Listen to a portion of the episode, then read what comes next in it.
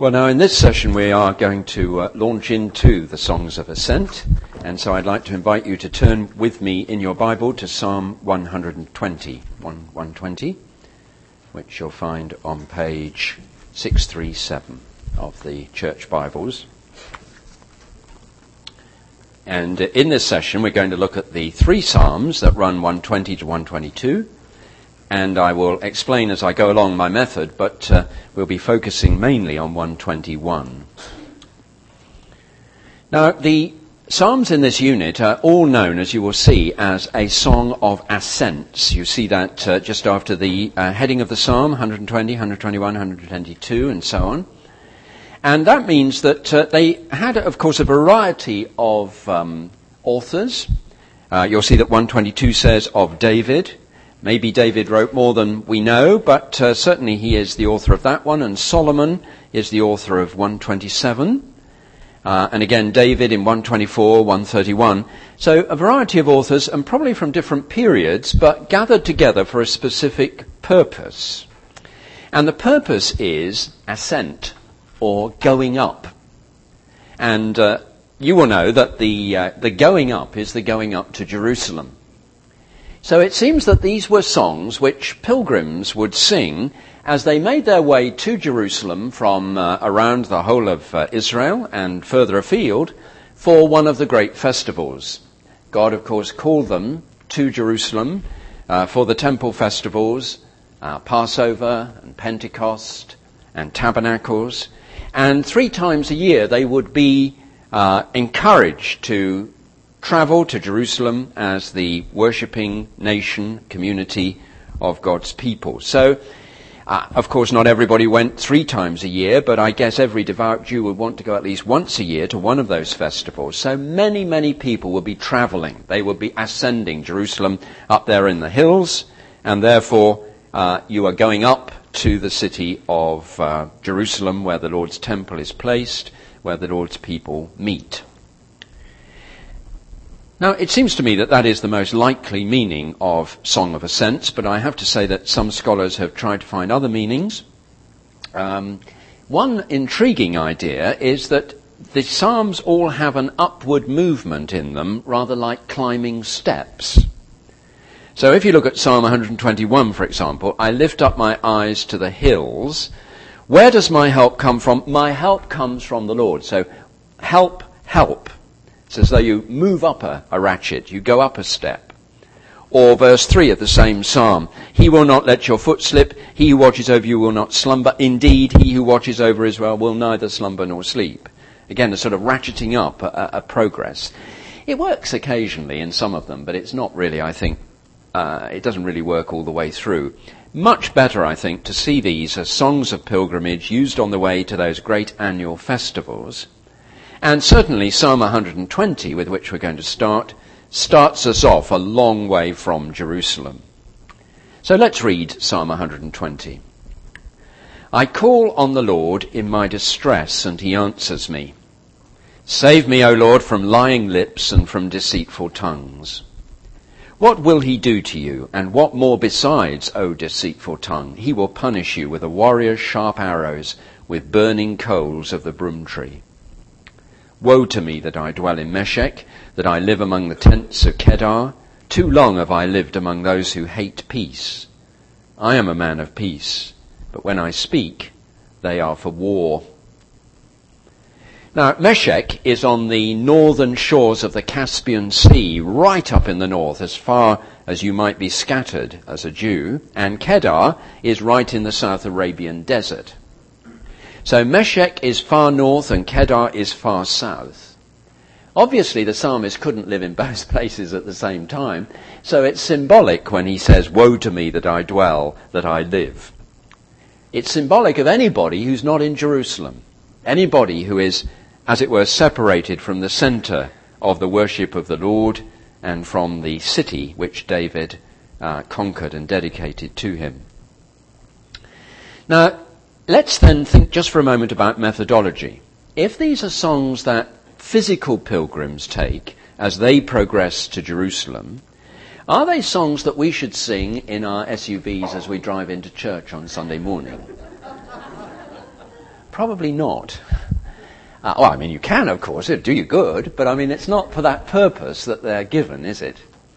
Because, as I said in the first session, the physical is transformed into the spiritual. The location of the land of Israel becomes the people of God throughout the world. But of course, the imagery of the progress to the promised land, which you get in Exodus, the redemption that sets you off on pilgrimage that will bring you to the land that God has promised, is an imagery that threads its way all the way through Scripture and becomes an imagery of the Christian life. So that we too are being stirred up by God to a deeper recognition of Him, a deeper relationship with Him, which is why the pilgrims went to Jerusalem. And as we make that progress through our lives, deepening our fellowship with God, our knowledge and love of Him, we also are moving towards the heavenly Jerusalem, to the city that has foundations, whose builder and maker is God. So I don't think it's at all fanciful to see that the Psalms, threading now into our 21st century world, take us from the difficulties of the present into the presence of the Lord, and they become representative of a believer's pilgrimage. Now, of course, on the pilgrimage, all sorts of things happen. So these Psalms give to us instruction about how to deal with everyday life situations as we press on to our New Jerusalem. And they are full of practical help and instruction on the life of faith because the pilgrimage is commanded by God He's calling his people into his presence, and so the difficulties that they and we encounter are the fruits of faith and obedience. Now that's a very important point at the beginning. These guys who went through difficulties on the way were being obedient to God.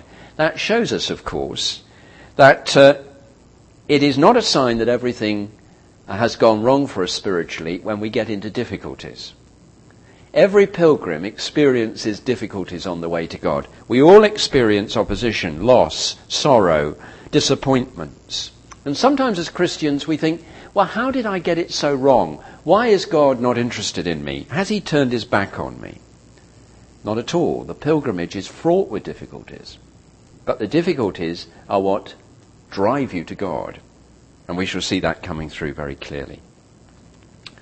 Now, it was the Old Testament scholar under whom I studied, Dr. Alec Motyer, who uh, first suggested, uh, to me anyway, and to a number of other people in one of his um, presentations, that the songs can be taken in units of three, because each of these units is a miniature of that sort of progression from where we are into a deeper understanding of God. Each one represents different facets of the climb.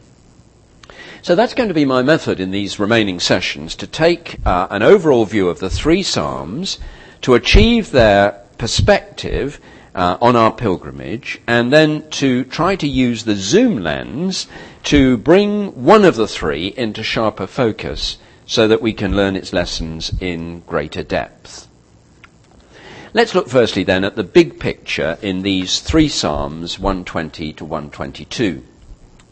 We start in 120 in distress. You see that in verse 1. I call on the Lord in my distress. And the distress is that he is isolated and alone in a hostile environment that is particularly characterized by lying speech, deceitful tongues, lying lips.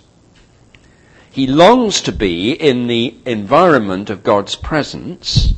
He wants to be a man of peace, but he's surrounded by war and uh, symbolically, as we said in verse 5, he is very remote from Jerusalem. Now look at Psalm 122 and verses 6 through 9. Pray for the peace of Jerusalem. May there be peace within your walls. Uh, for the sake of the house of the Lord our God, I will seek your prosperity. Why is his focus now on Jerusalem? Well, look at verse 2. Our feet are standing in your gates, O Jerusalem. So we've moved from Meshech and Kedar, 120 verse 5, to the gates of Jerusalem, 122 verse 2.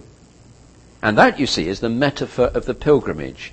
In between is the climb, and that is the pattern that we need to grasp. Out of the world, through the pilgrimage, into the holy city. And all because God has called us and God has commanded us. We've accepted the royal invitation. Now, I chose the title Songs for Climbers because all around us in our culture there are climbers, aren't there? We are by nature climbing people. It's a good thing, really. It gives us ambition, focus, energy to do things. It's the normal human condition that we want to be climbing. There are social climbers, there are career climbers, there are financial climbers, there are status seeking climbers, there are academic climbers. All sorts of people are climbing all sorts of ladders. But of course, the difference for Christianity is that you don't climb your ladder to God. God comes down the ladder to rescue you. And then he says, Now I want you to join the pilgrimage to my eternal kingdom, to my heavenly city. So this is not that we're climbing up and trying to be good enough for God. Let's get that out of our minds to start with. Nobody can be good enough for God. So every ladder that we might climb to get us to God is going to fall short because God is perfection, and you and I know that we're far, far short of what we'd love to be. So we're never going to have a ladder that we can get ourselves up to God by religious devotion or by commitment to good works or by any of those things. The glory of the Christian faith is that God has come down the ladder to us, and that is unique in world religion. Every religion in the world will tell you a ladder to climb, but Christianity says there's no ladder to God, He's come and rescued you. Hallelujah. That is what it's all about. So if God has come down the ladder to rescue us, he says, but nevertheless there is a climb to the heavenly city, and I want to be with you on that. I want to grow you through that. I want to discipline you by that. I want to enlarge your heart through that. And it is climbing, as it were, in that assurance into what God has already provided for us in Jesus that we can pick up these Psalms and find so much help. Because oh, we are living in the real world, of course we are, that's absolutely right. Christianity is not an invitation to get out of the real world into some fantasy environment. We live in the real world, but we live as citizens of heaven. And therefore our horizon is what is conditioning our journey. And of course that's true of other people too.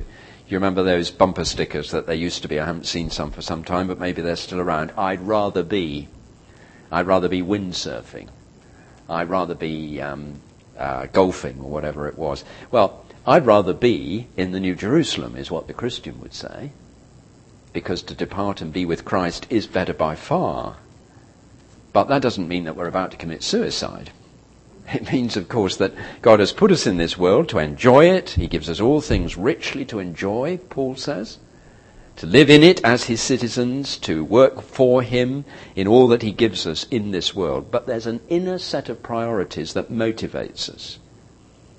And everything has to be put in that perspective. We are citizens on our way home. We are pilgrims going to a heavenly country. So now let's start where we are, back in Psalm 120. Here is the now of our Christian experience. Because there is often a sense, isn't there, of us not fitting into this world. Um, I, I'm not saying that we should cultivate being bizarre people. There are some Christians who seem to think that's what they're called to do. You know, to be I'm a weirdo for Jesus sort of thing. I'm not saying that at all. I'm just saying that if you are a Christian, there will be many times when you don't fit. Many times. When there's a feeling of restlessness, of being ill at ease, when you feel that you're so beset by people who tell you lies all the time. I find that very much in our country. I mean, during my lifetime, I think truth has been a great casualty in Britain. You can't trust anybody's word any longer. You used to be able to.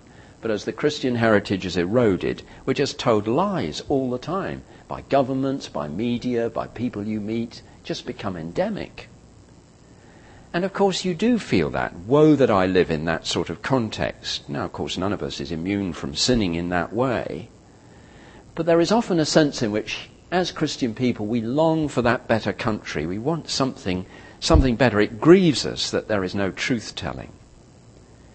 And that comes out in verse 5. Woe to me that I dwell in Meshech. I want to be in a better environment. Uh, and notice the verbs, because um, he's not at home there. The verbs indicate a temporary stay, a sort of overnight guest. That's what he is in Meshech. He's living among the tents, uh, the Bedouin people of uh, southern Arabia, but they're always picking up their tents and moving on. It's a sort of bed and breakfast situation. The geography is not important though. What he's saying is, and the Hebrew poetry characteristically takes the north and the south and includes everything in between. He's saying, I have a deep longing in my heart for the kingdom of God, for truth and reality, for what I know is in the presence of the Lord. Now, if you feel like that, that's a good sign. That is an indication of God's work in your life.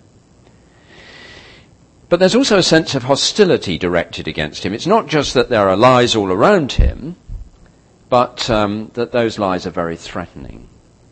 Um, the deceitful tongue has to be punished by God. He's sure that there will be eventually a judgment of God on these things. But you see, he's wanting to live a life of peace, and the lying environment in verse 6 and 7 speaks about people who are all about war. Well, that is where we are in varying degrees and in varying ways in our lives here in this world now. What do you do as a pilgrim? Don't forget the first five words. I call on the Lord. So, if we recognize that our roots are not here, if we can still sing that old gospel song, This world is not my home, I'm just a travelling through, we live in the world, but not as citizens of the world. But in our distress, when we feel the pressure of the world, as we will, we call upon the Lord. That's the distinctive mark of the pilgrim. So I want you to see that the sequence begins not with the difficulties, but with God. And the only way to live in a hostile world, and you soon experience its hostility when you make a stand for what is right, the only way to live in a hostile world is constant contact with God, pouring out your heart to Him. I call on the Lord in my distress. Now, last night I was taken to see Prince Caspian, and I don't want to spoil the film for you if you haven't seen it already. It's a very good film. But one of the interesting things that came out of it was that the prince and uh, the other children who had been in Narnia were trying to fight the battle against their enemies. Uh, without, Aslan didn't seem to be around, Aslan hadn't turned up, and they didn't seem to want to have to ask him. They were saying, we've got to fight this battle themselves, and of course they came to pretty instant defeat. There's a great spiritual message in this film. And they are eventually rebuked by Aslan very graciously because they didn't come to ask him for help. And so many Christians need that rebuke, don't we? I call on the Lord in my distress. Why? He answers me. If you want the help, you've got to do the calling. Somehow we sort of think we ought not to do that. Somehow we sort of think, I ought to be a strong enough Christian now after all these years not to need to rely on the Lord so much. That is a nonsense. Absolute nonsense. No, I've got to call upon Him in my distress. A lady once came to me with a whole set of problems, and I said to her, she was a Christian lady, lovely lady, and I said, look, when you're praying about these, oh no, I don't pray about them. You don't pray about them. Why? Oh, well, the good Lord has far too much to do governing the universe than to be bothered with my problems. Now, that sounds at one level very pious, but it's totally unbelieving. Totally unbelieving. I call upon the Lord in my distress. And whatever that distress is and however the world impacts us with its hostility and its evil, that's what we've got to do. Now, Psalm 120 then is about the now. Psalm 122 provides a wonderfully motivational picture of the not yet. The reality of the Jerusalem that awaits us, the goal of our faith, which makes the climb such an exciting and joyful thing. Verse 1 I rejoiced with those who said to me, Let us go to the house of the Lord. And now he says, Our feet are actually standing in your gates, O Jerusalem. Now, as they were singing this going up to Jerusalem, of course they weren't standing in the gates, but they're anticipating it. They're looking forward to it. They're saying, This is where we're going to be. God has called us, He's going to bring us, and what a joy it will be to arrive because Jerusalem is built like a city that is closely compacted together. That's where the tribes go up, verse 4, the tribes of the Lord, to praise the name of the Lord according to the statute given to Israel. There the thrones for judgment stand, the thrones of the house of David. So pray for the peace of Jerusalem. May those who love you be secure. See, here are the certainties that keep you climbing. Um, instead of the aloneness of Meshech and Kedar, there is the fellowship of verse 3. It's a city closely compacted together. inhabited by your brothers and your sisters who worship the same God. Our feet, plural, are standing in your gates, O Jerusalem. So it's a city of unity that's uh, no longer like a Bedouin tent encampment. It's a city which is stable, which is uh, lasting, where the statutes of the Lord rule and bring harmony to all the dwellers. And so instead of the deceits and lies of 120, there's life under the authority of God's revealed word because it's a city where the Davidic king reigns. There are thrones of righteousness for right decisions and for judgments that prevail, true decisions that are made where everything is put right. So it's a city of peace. I'm for peace, but they're for war, 120. May there be peace within your walls, 122. Security.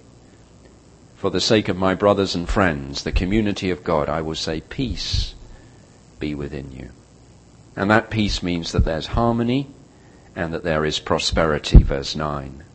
I will seek your well-being. Now that's all that the man of peace in 120 is longing for. And he sees it in Jerusalem. This is home. Pray for the peace of Jerusalem. It's the house of the Lord our God. That's where we really belong. And that's where we're really going. And what a joy it is to know that. You will know the story of John Newton, whose bicentenary was celebrated last year, the slave trade captain who became a wonderful gospel preacher and uh, who died 200 years ago in 1807. He had a great ministry in the city of London, and he had a great ministry also as a hymn writer. And though you may not know much of his biographical detail, I'm sure you've sung many of his hymns Amazing Grace, How Sweet the Sound, and so on. And in his hymn, um, about the city of God, glorious things of thee are spoken, Zion, city of our God, there is a stanza that runs like this. Saviour, since of Zion city, I through grace a member am, let the world deride or pity. I will glory in your name. Fading is the worldling's pleasure, all his boasted pomp and show. Solid joys and lasting treasure none but Zion's children know. Isn't that magnificent? That's the point, you see. This city is eternal. And friends, we'll never keep climbing unless we have the destination clear. Got to have that far horizon clear. And that hope of heaven is such a strong motivator to life in this world. Now, people say to me, oh, you know, you can be so heavenly minded that you're no earthly use. And I say to you, to them, no, look, the problem with the church is that it is so earthly minded that it has little use for heaven. Now, we're going to heaven. We're going to an eternal kingdom. And we need to have that clearly focused. The more heavenly minded are, you are, the more use you will be on earth. Now, I know it's possible to be sort of so heavenly minded that you're detached and you live in an ethereal ante room and you don't connect with people. But if you're living in the real world with a heavenly mind, you're going to be a great blessing to the world.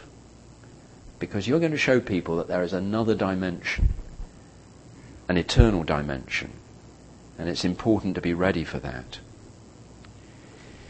We live in a culture that uh, just values the journey. Do you, do you know all this Christian stuff? I expect you have books all about the journey. It doesn't matter where the journey is going, it's just the journey that matters. It's the experience of the journey. Robert Louis Stevenson, the British novelist, once said, It is better to travel hopefully than to arrive. Whether he was sitting on one of British Railways trains at the time, I'm not really quite sure. They were trying to prove the other day that their trains all arrive much more better on time now. You know, we've had terrible problems with our railways. And uh, if you've ever experienced the British Railways, you probably won't want to again. But they are getting better. But uh, there's a big station in London called Waterloo Station, and they had a board of the percentage of trains that arrived on time. They had 100 trains on this board, red trains and black trains. The red trains all arrived on time, and the black trains didn't. And uh, oh, something like 90 red trains and 10 black trains, because they were doing really well. But some wag had written on the board I saw in a felt tip pen, Why do I always get a black one? Which I thought was a great comment.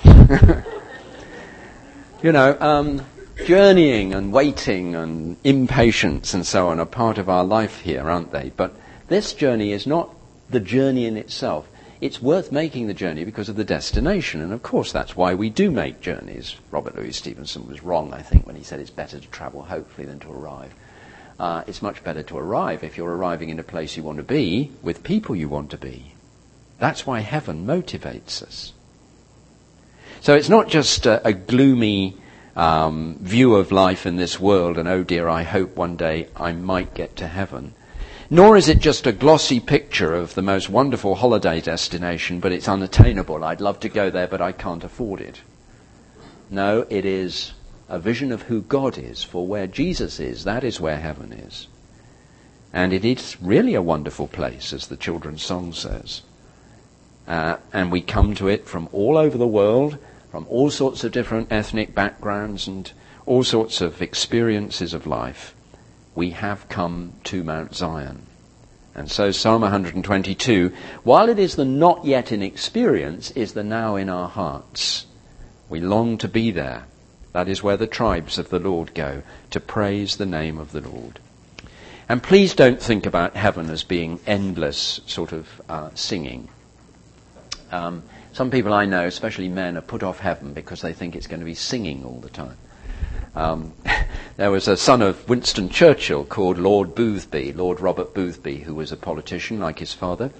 And he wrote a little book once, What I Believe, and in it he sadly said he didn't believe in Christian truth, really, and he didn't believe in heaven. And he said he didn't believe in heaven because the picture of a spiritual Boothby sitting on a spiritual cloud, twanging a spiritual harp for eternity, had limited attractions. Well, it's tragic that he thought that's what he was turning down. No, in heaven, the new heavens and the new earth, God's servants will serve him. There will, of course, be constant rejoicing and praise.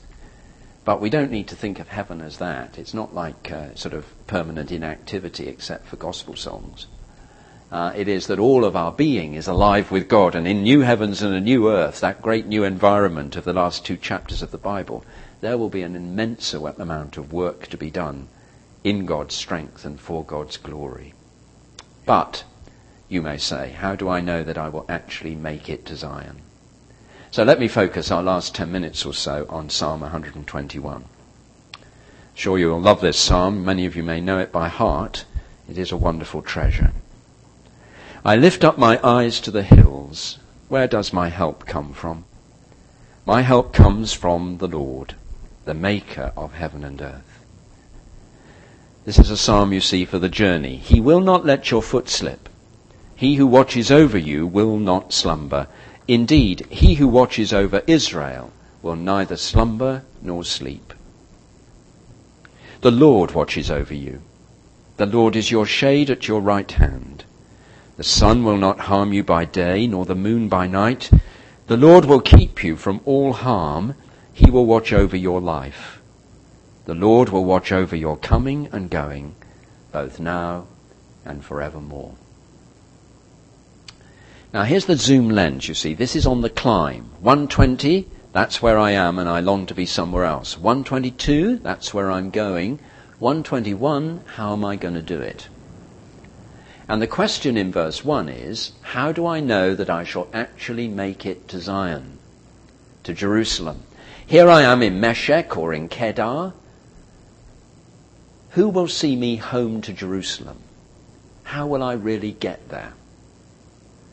Now, I think that's the point of verse 1. I lift my eyes to the hills. There are Christian songs which take that as meaning, well, we have one at home in Britain that says, I lift my eyes to the quiet hills in the press of a busy day.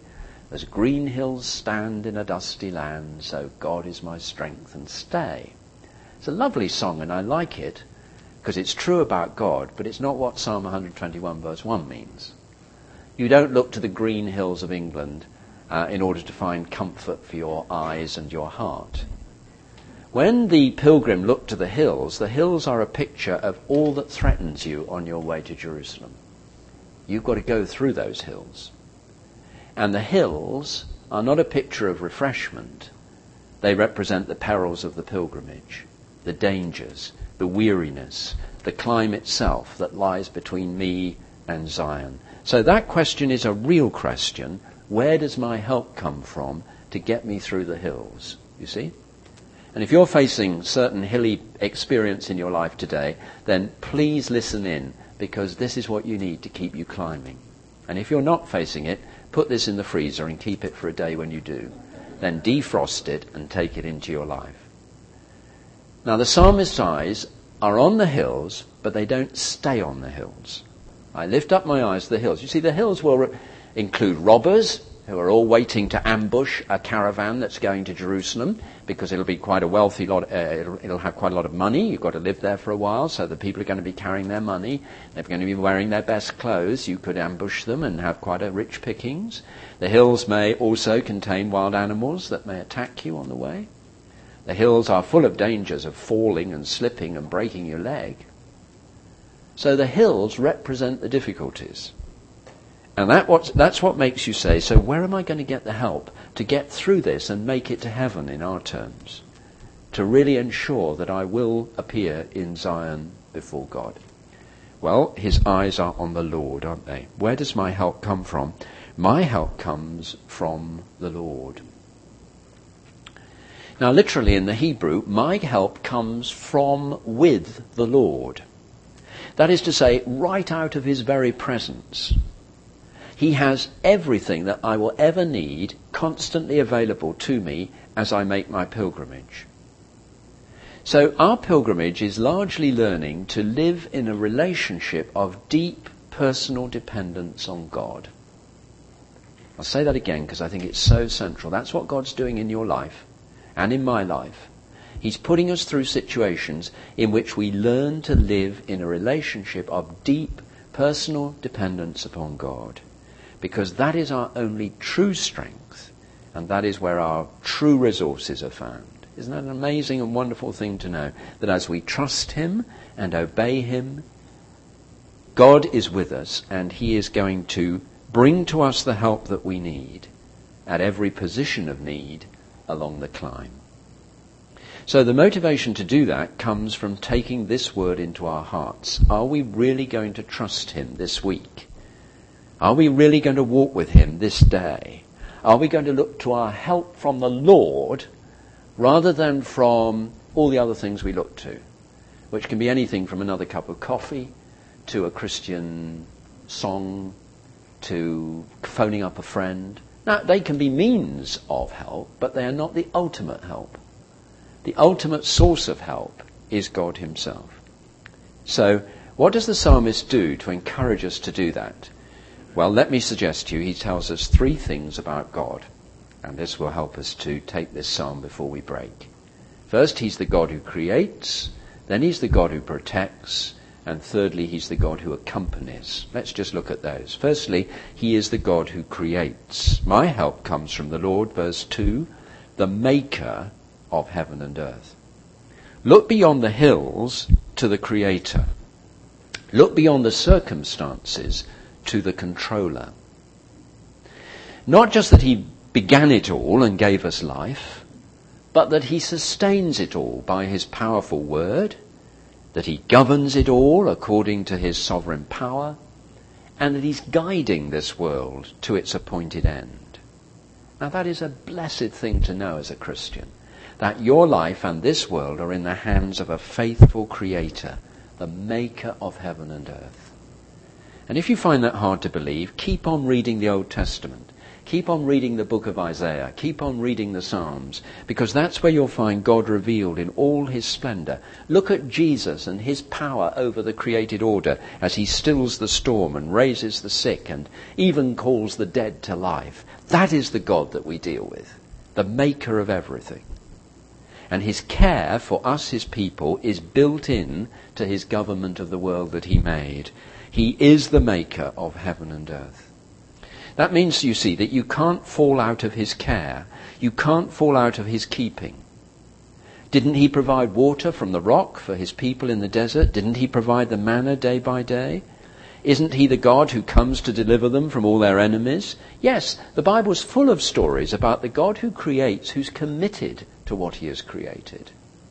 And who is therefore, secondly, the God who protects. Verses 3 and 4. He will not let your foot slip. He who watches over you will not slumber. Indeed, he who watches over Israel will neither slumber nor sleep. Now, did you notice in those two verses there's an interesting movement from you, singular, it is singular in verse 3, he will not, not let your individual foot slip, to Israel in verse 4, the collective. And the introduction of the word Israel reminds us how central pilgrimage is to our lifestyle. Why did God redeem Israel from Egypt? To bring them into relationship with himself and to bring them to the land. And their pilgrim status was defined by that act of redemption. So with the New Testament Israel, the church of God grafted into Christ who is the true vine, he is taking us equally on the way to that eternal inheritance and he's not going to lose us on the way. See, that's the point about he will not let your foot slip. He watches over you. He will not slumber. He is neither asleep nor indifferent. It's so good to know that, isn't it? That the circumstances of your life are known to God. He's in control of them. He's not going to allow you to be tempted beyond what you can bear. He is not going off duty. He's not going to have his back turned. So that when you cry out to him from the, from Meshech and the tents of Kedar in your distress, you do not get a message saying, your telephone call is very important to us. We would ask you to wait. No, no, God is not like that, you see. He is this gracious God who will not let you go and will not let you down. Don't judge God by what you see in the world around. He is magnificently different from everything that is human in that sense. He made us in His image, but He is far beyond us in His grace and mercy and power. We've got to have a big view of a big God. And yes, we may face crises and adverse circumstances. In our own family, if I may be personal for a moment, our first little grandson was diagnosed with a cancer on his liver at five months. And when that happens in a family, it's a big testing time. But this God whom we're talking about is more than able to deal with that. He, of course, is not taken by surprise. He knows it's under his sovereign authority. And to see my daughter and her husband grow in their Christian faith and trust and flourish under this as God graciously met with them. And in his mercy, uh, it was dealt with medically, and he seems to be fine now. We're rejoicing in that. But he's in God's hands. But we've all got experiences like that. We can all look at things like that in our lives. See, this is real. He doesn't let your foot slip. Oh, yes, it judders you for a while, and you think, Lord, why is this happening? But He doesn't allow you to be crippled by it. He keeps you climbing. He keeps you trusting. He keeps coming alongside you. Because the God who protects is the God who accompanies. And this is the last point in verses 5 to 8. You see, it's not just that there is a sort of protection mechanism that operates impersonally. Uh, as a Christian, you have to access that by faith and by prayer. You have to ask the Lord to be God to you. Lord, I'm trusting you. I don't see where this is going or what it's going to lead to. From my point of view, this is not what I want in my life, but I know that you will not let my foot slip. I know that you're watching over me. You're not asleep. You haven't turned your back. When I was a young minister, uh, a lady um, lost her little, well, didn't lose her. The child was very badly injured right outside their house by a car. Little child of about seven or eight. Uh, and this car ran into the child, and the child was very badly injured. And I always remember this distraught mother saying to me, Where was God when my child was run down?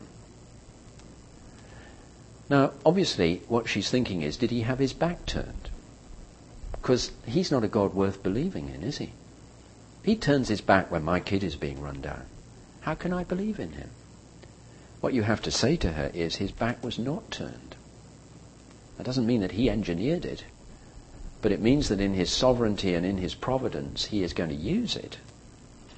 And he knows all about it. It's not that he's turned off his affection for you, or that he has somehow gone off duty, or that he was asleep at that moment. Nothing happens apart from the sovereign providence of this gracious God.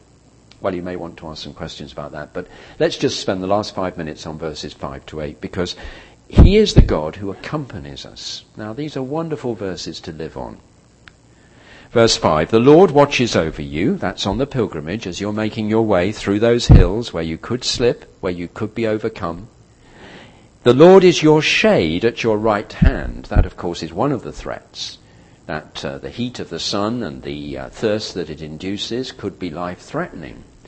But at your right hand, which is the picture of nearness, that's why Jesus is at the right hand of God, there is never a situation where he's too busy, where he isn't at hand. In fact, verse 6 says, The sun will not harm you by day nor the moon by night. And that again is poetically saying, you see, any time, whether it's in daylight or at night, he stands between us and all the threats to our well-being on the climb. The sun and the moon speak of the totality of time, but they also speak of dangers seen and unseen. Sometimes you see the dangers in the daylight, Sometimes at night, you're beset by all sorts of imaginary dangers, aren't you? Do you know the 3 a.m. what if syndrome stuff? So whether it's the sun or whether it's the moon, whether it's the day or whether it's the night, whether it's exhaustion or robbers or wild beasts or whatever it may be, he is our constant companion of power and love. He will not let it happen. The Lord watches over you. What is it he will do then? Now you must be very careful with verse 7. The Lord will keep you from all harm. He will watch over your life. Doesn't mean to say the Lord will keep you from all problems. Doesn't say the Lord will keep you from all challenges or from all adverse circumstances, but he will not let them harm you in the sense of threatening your. Now the word for life there is nephesh in the Hebrew, which means the soul, the real you. He will not let you be consumed by these dangers and problems and difficulties. You see, verse 7 and 8 are actually the most comprehensive coverage imaginable. We have a TV advertisement in uh, Britain for an insurance company which says, Get the strength of the insurance company around you. Well, that may be quite useful in this world, but um, what this is saying is get the strength of the promises of God around you. Never mind the insurance company because he will keep you from all harm, that is, everything that threatens your life, your nephesh, your spiritual new life that he's given you. He will not allow that to be quenched. The nephesh is the totality of the person viewed from the center outwards. So if he keeps your nephesh, he'll keep the real you. Isn't that a wonderful thing to know? that you could not possibly be more precious to him than you are, and he's never going to let you down. And what, what, what does that mean? Verse 8. It means that he'll watch over your ways, your coming and your going, for now and evermore. So comprehensive, isn't it? Coming and going could talk about birth and death, morning and evening, youth, old age, going out of the house, coming back to the house, all sorts of dimensions of that. But whatever you're doing, whether you're coming or going, the Lord will watch over you. And He's not just observing, He's keeping. That's the whole point, you see. His watchfulness is to protect and to accompany and to strengthen. And then it says, both now and forevermore. That is, for all time. It begins now, 1223, May the 17th. Well, it doesn't begin now because it's never, of course, not been there. But let's say I see this verse for the first time now, today. It's going to be true in one minute's time, and it's going to be true through eternity. There is never a time when this will cease to be true, both now and forevermore. And we just need to let that sink into us. We need to luxuriate in the reality of what it is to be God's people, what privileged people we really are. And if that isn't enough to keep us climbing, I don't know what is. Let's pray.